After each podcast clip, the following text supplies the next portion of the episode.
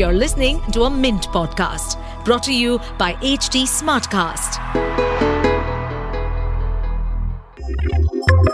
Hi everyone, this is Shovik and welcome to the Mint TechCetra podcast. I cover technology for Mint where we try to make boring tech sound cool for you and hope that we don't end up making cool tech sound boring. Tune in as we decode the latest from the world of technology in India and around the world every week. This episode is hosted by Deepti Ahuja, the content head of HT Smartcast, the podcast division of HT Media Limited. Over to you, Deepti. This episode of Mint Etc. is brought to you by Newgen. The Indian fintech industry is estimated to be about 150 billion US dollars by 2025 due to the rising per capita income, introduction of new products, innovation and technology, expanding distribution, and networking, plus the increasing financial literacy amongst customers who avail such financial products. India has the third largest fintech ecosystem globally. But this sector comes with its own set of challenges, especially in a country like ours, where 65% of our population is rural.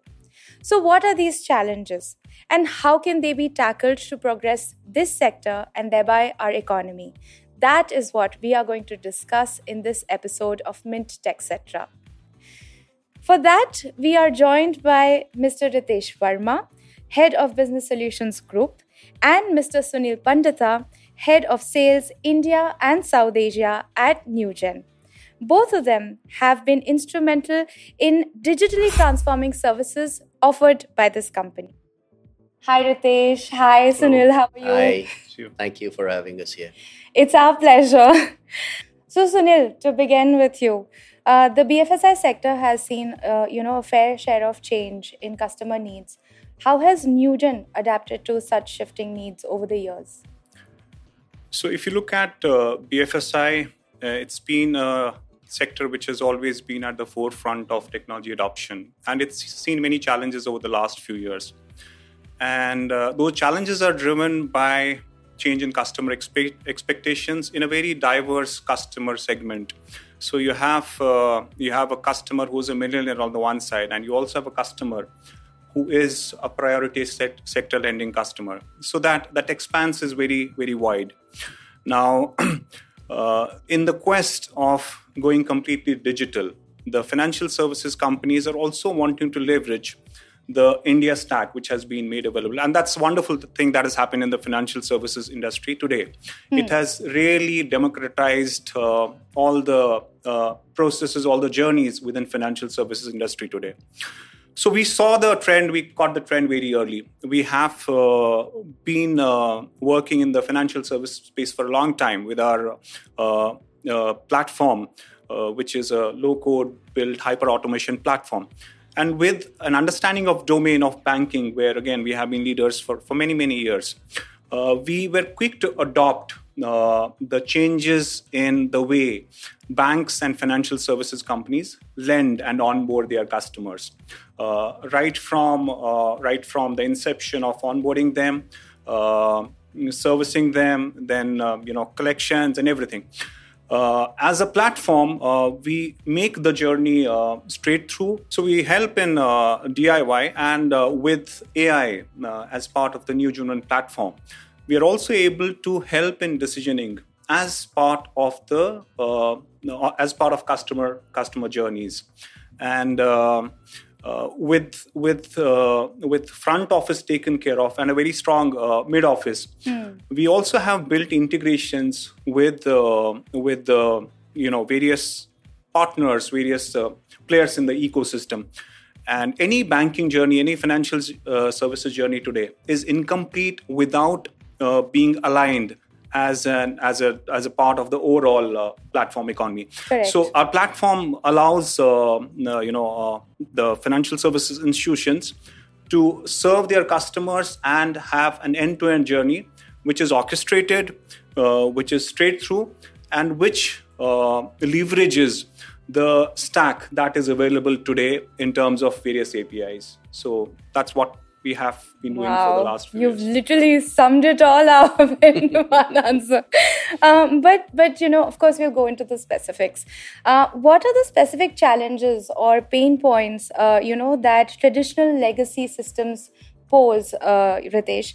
Uh, and you know, you've worked for two decade uh, two decades uh, in Newgen, so I'm sure you have a lot of insight on that. Um, and um, how does low code, uh, you know, technology that Sunil was mentioning earlier, how does it offer a more agile and a cost effective solution? That's really interesting. If you look at it, banking or BFSI industry as such Yeah. has changed a lot.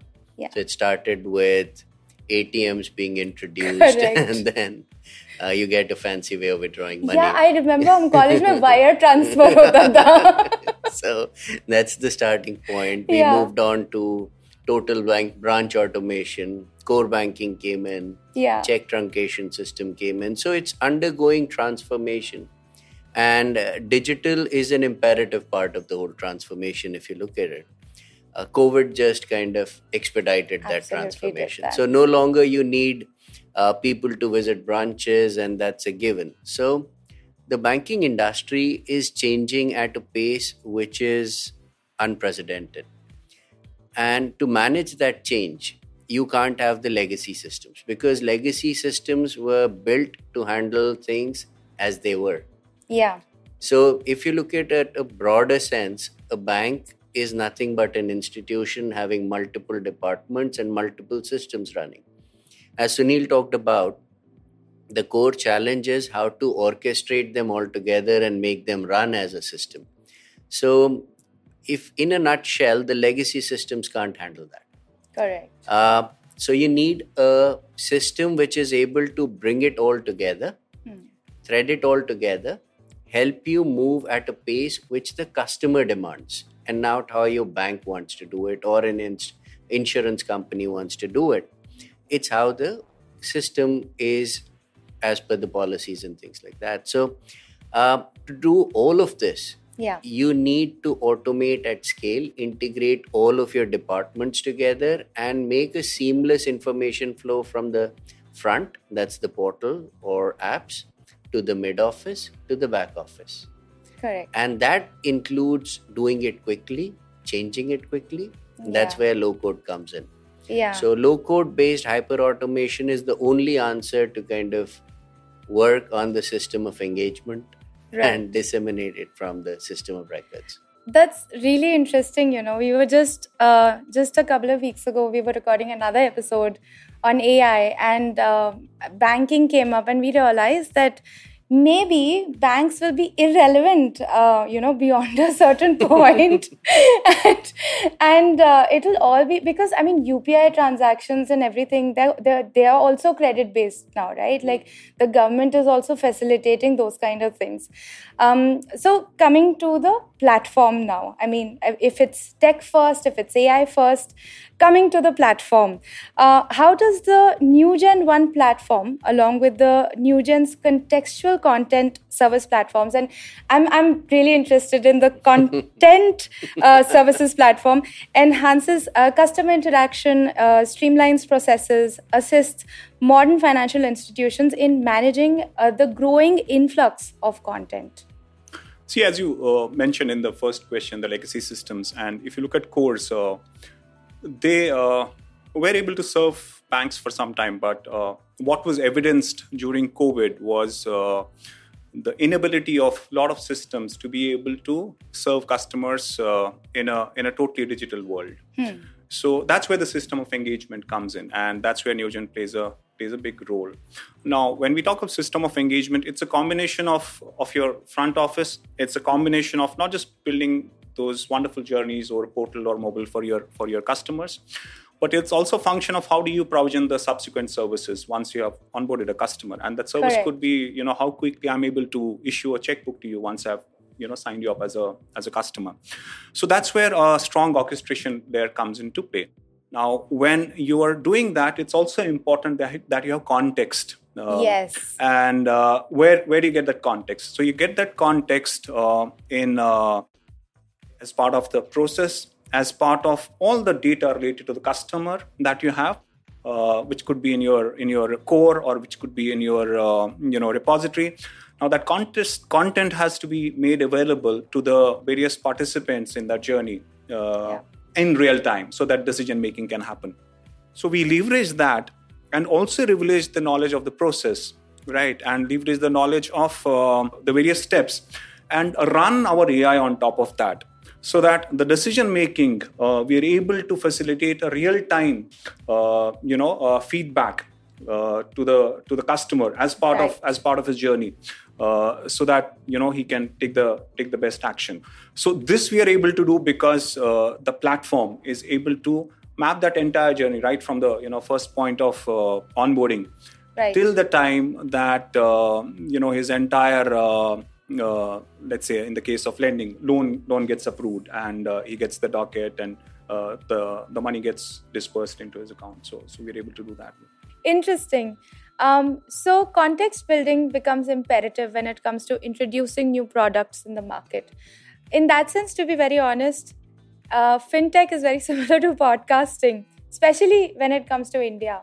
Uh, because India is the third largest ecosystem, fintech ecosystem globally and in terms of podcasting, also, it's the third largest listening market. So, in that sense, uh, evangelizing of new products makes a lot of sense. Sunil, I have another question for you. Uh, from IT to retail, each industry in India has its own unique quirks. How can hyper automation be custom tailored to suit the unique challenges and opportunities faced by different sectors? Great question. So, uh, you know, while we spend time on banking and financial services, we have a fair bit of uh, uh, business which comes from, uh, you know, the other verticals uh, right. in, in the enterprise sector. Now, the challenges uh, at a principle are, are the same.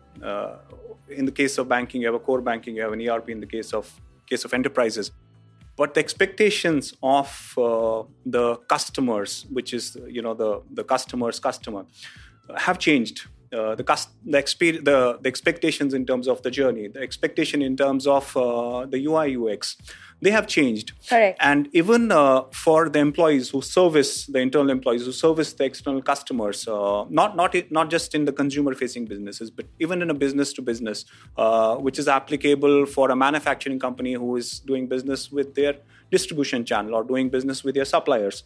So those expectations have have changed, and that's where hyper automation plays a big part in making sure that you are able to uh, uh, service uh, that entire ecosystem, the entire stakeholders, which are internal, which are external, give them the experience they want, and uh, make information available to your internal employees with the click of a button because they're the ones who are servicing those customers. Uh, and within that platform, there are various components, uh, which could be, for example, extracting data from a from a document, yeah. or could be classifying uh, your your Aadhaar versus your license, and uh, so there's a bit of AI which is running there. Right. right. Uh, then uh, could be you know having a robust rules engine, which allows you to do underwriting in the case of a bank, right? So those principles apply to enterprises also and uh, we believe uh, since uh, we have a platform which is uh, which is built on low code, it allows you to understand and uh, reimagine those processes and digitize those processes at scale digitize those, those processes fairly quickly uh, in an agile manner and change them as business changes very very quickly of course, with AI, everything changes in a matter of seconds. um, now, uh, since you're, you know, the head of the business group, uh, I'd really like to know from you, Ritesh, hyper automation holds promises for startups and small businesses. How might it open up new avenues for innovation and entrepreneurship in India's economic landscape? So, if you look at it, hyper automation is about doing things quickly Correct. build it for change, and doing it in completeness. Hmm. The new SMEs, the startups which are coming up from uh, a business perspective, get a head start with hyper automation.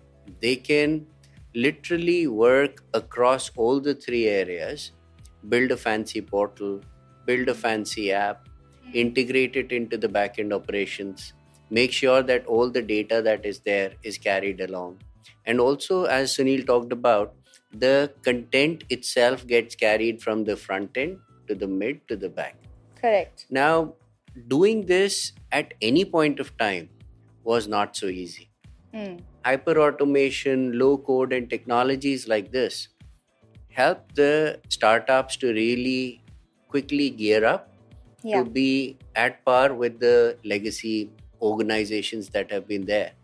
And I think one of the one of the areas where the growth story of India would really kind of go up is for making sure that these startups are able to gear up, evangelize, and do things in a more technologically savvy way Hmm. as compared to any other organization. And that's where hyper automation and low code actually comes in handy for these guys.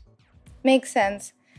Um, but you know, when you talk about hyper automation, you talk about low code technology, uh, you also talk about AI, you talk about ML, you talk about RPA. Um, the thing is that there are a lot of security concerns also regarding these new technologies. Uh, there are a lot of uh, concerns uh, with regards to data sharing, right? All of these things are there. Uh, so let's talk policy now, right? Let's bring the government into the question. How can the government's stance on hyper automation shape its adoption? And how can we ensure that it leads to growth that benefits everybody, including workforce development? So you correctly mentioned that we'll to- split the two things, right? Sure. The security aspect and moving across the different technologies obviously has its own set of risks related to security, but also governance and auditability becomes a major issue. Right. That's where NewGen 1 comes in. right. NewGen 1 is one platform that allows you to gear up for the front end. That's the portal, the app, the automation part of it, the addressal of the content or the documents that mm-hmm. go along with it, the communication to the end customers.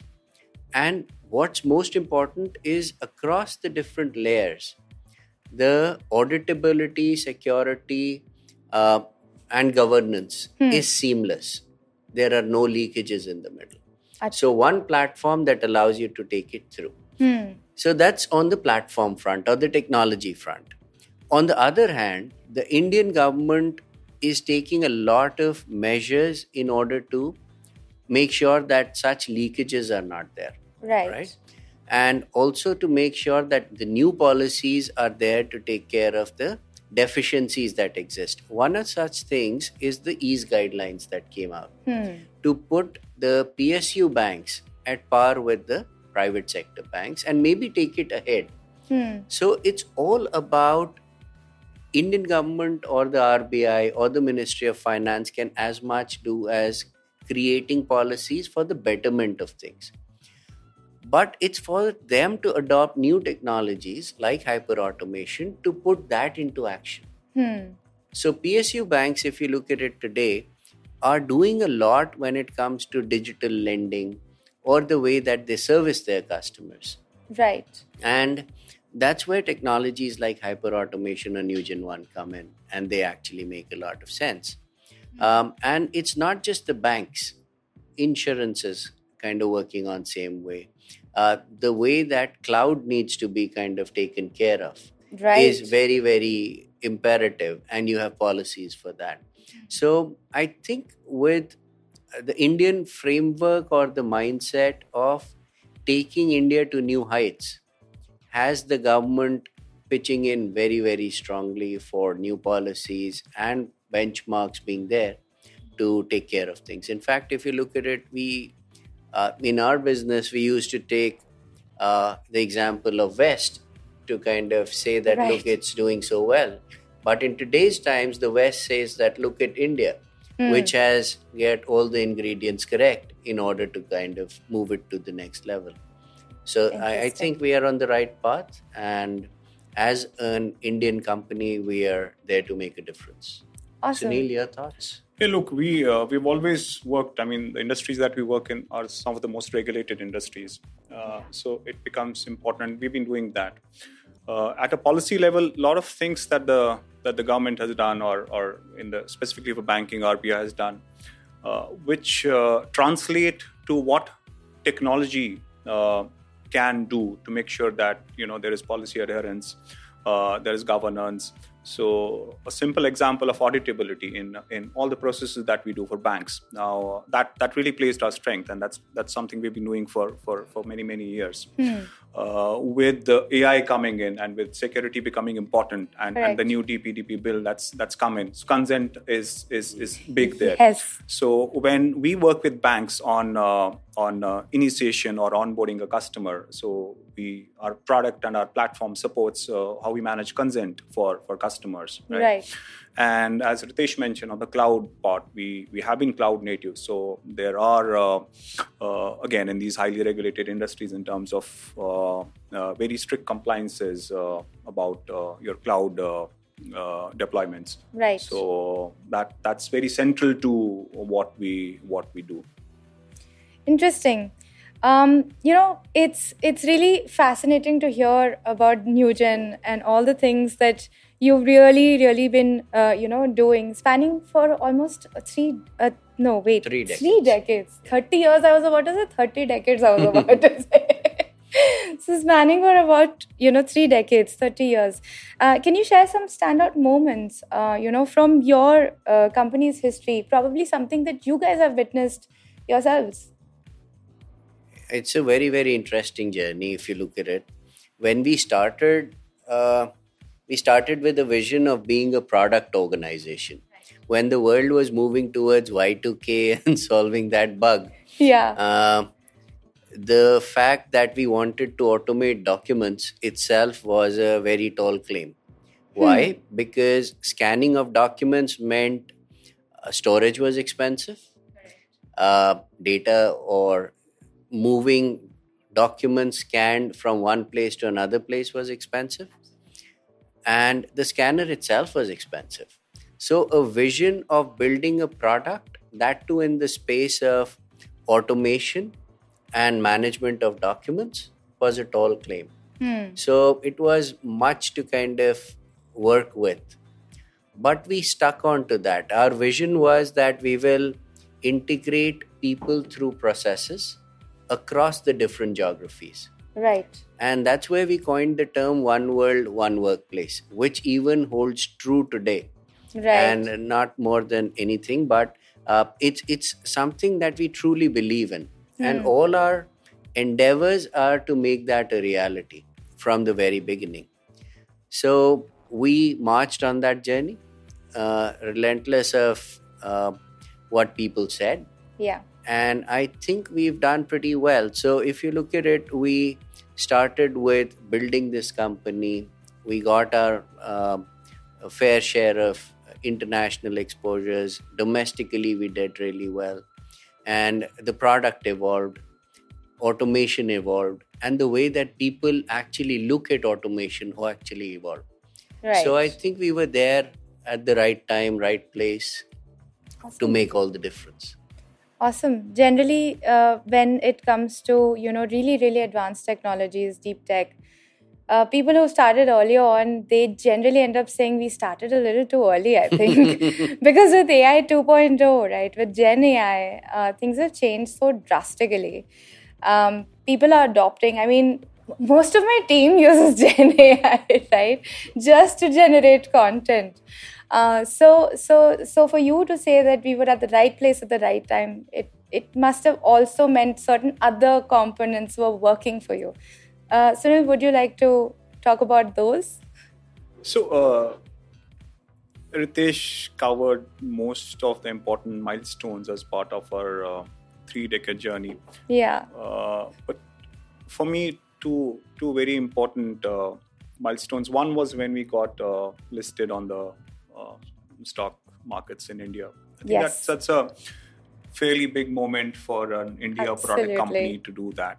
One. Yeah. And secondly, uh, uh, the last financial year ended FY23, we we crossed 1,000 crore revenue uh, milestone, which is uh, which is uh, you know very fascinating. So And the third, uh, we being listed in the Gartner Yeah, as uh, as a leader. Oh. So an Indian company being listed as a leader itself speaks a lot of the technology. aspect Absolutely. Congratulations to you guys. Um, as we come to you know the end of our conversation, I'm curious about what's next for NewGen. Um, could you share some insights into the company's future plans and initiatives, um, especially in the light of you know constantly evolving landscape of technology and also business, uh, with things changing in terms of the fintech uh, context um, every Indian being able to get credit on UPI, you know, which is the plan. So, so what's next? Where are you going next? let me take that uh, with India as the backdrop. So, uh, uh, India is at the right place at the right time. It's needless to say, all the numbers of in terms of the size of the economy, the growth rates. right. But I think uh, we are very bullish on on India. Uh, we will continue to work on uh, on uh, product. We see a big opportunity in banking and financial services as they traverse the the next journey of uh, you know modernizing more applications, transforming, and uh, and uh, in the end, you know, uh, servicing India, which is still a underserved credit market. So we see a big opportunity there, and of course, there there are other other uh, products there. We see uh, government as a big opportunity for us as government transforms from. Uh, uh, from you know mission mode projects which continue to happen but also government becoming more intelligent government so they have swathes of data and we have been a key part of digitization of government in the next phase we see government becoming uh, becoming more in, you know intelligent. And uh, for example giving you giving you uh, uh, an alert that your passport is coming up for renewal. So you know Correct. uh, so so that that's the other area we see. We see insurance as an in, at an inflection point. Uh, maybe a few years behind where banking is but that's that's another sector for us. And obviously the the larger enterprise where uh, the ERP and the story is settled. There's a lot of innovation happening on the system of engagement, both for consumer-led businesses as well as B2B businesses. So, so we're very, very bullish on this market, and uh, we have a we have fairly well aligned go-to-market. We work closely with uh, a partner ecosystem to make sure that uh, we are adding value to our customers' business. Right. On the product front, if you look at it, we have been investing, as I said, and we will continue to invest on the innovation that happens on the products because uh, we've already been always been a technology led company. So we'll continue to invest on the products and also to increase our global footprint. So Hmm. that's the other agenda that we have. Today we are present in a few countries but we'd like to kind of expand that reach much much more and uh, make it successful Interesting. I have a fun question for both of you. so basically, uh, you know, if tech it keeps evolving the way it does, and uh, AI keeps happening to us the way it's happening, um, what if the currency changes? Right? I mean, basically, right now, money is the currency, right? Money is the thing that makes the world go round what if money is no longer the currency? Will the services still remain the same? So, if you look at it, um, CBDC is one such initiative which is transforming that the way that we look at currency itself. Correct. So that Correct. would evolve. Yeah. The way that you transact would evolve. Right. So if you look at the human evolution as such, on a fun fact as well, Yes. you moved away from a barter system to a coin to coins. to a promissory note, right. and from And promissory somewhere note, there blockchain. yeah blockchain is the new one but Yeah. uh, cbdc is the next evolution of it and you never know how it all evolves so ultimately you might be just left with one currency at, at a global level so Precisely. that's all the things that are happening but there would need to be some way of exchanging goods i think that's the problem with civilization so you need to have some way of exchanging uh, some form so that you can manage the the balance between what one has extra and the other wants to kind of procure it. Yeah. So that would oh, always we can be. just go on a meta path. so, you have any insights on that? No, we couldn't imagine a few years back that we would uh, we would actually need not need a wallet. Right? Uh, phone is enough to Yeah, transact. I don't carry a right? wallet. and with uh, with UPI, you can pretty much do everything. And it's also a function of uh, you know the uh, the government's uh, initiatives. So Yeah. today with uh, with uh, Aadhaar and with UPI, now we, we're coming into an era where we're talking of consent layer. So uh, with account aggregator. So it's uh, you actually won't need that. Uh, of course, CBDC coming in and, and it's it's in uh, you know Nascent some stage, yeah. shape now. Uh, I'm sure it will proliferate, but uh, with digitization happening for every artifact, so you know uh, it's quite possible that we have a day where uh, we just exchange tokens uh, to transact, Right. transact anything. So yeah, look forward to that day. yeah, it's going to be fun. Thank you so much, both of you, for coming on Mint, etc., and sharing your thoughts on uh, automation, uh, low code technology, a lot of fun regarding AI, and also a little bit of regulation on AI. Thank you so much, both of you. Thank Thanks you for for having having us here. So that's that for this episode. We really hope that you enjoyed what we discussed. And if you have suggestions in terms of what more we can cover as part of our podcast, do let us know. You can catch me at Distant Vicinity on Twitter and at Shavik Das on Instagram. Thank you so much. See you next time. To stay updated on this podcast, follow us at HT Smartcast on all the major social media platforms. To listen to more such podcasts, log on to www.htsmartcast.com.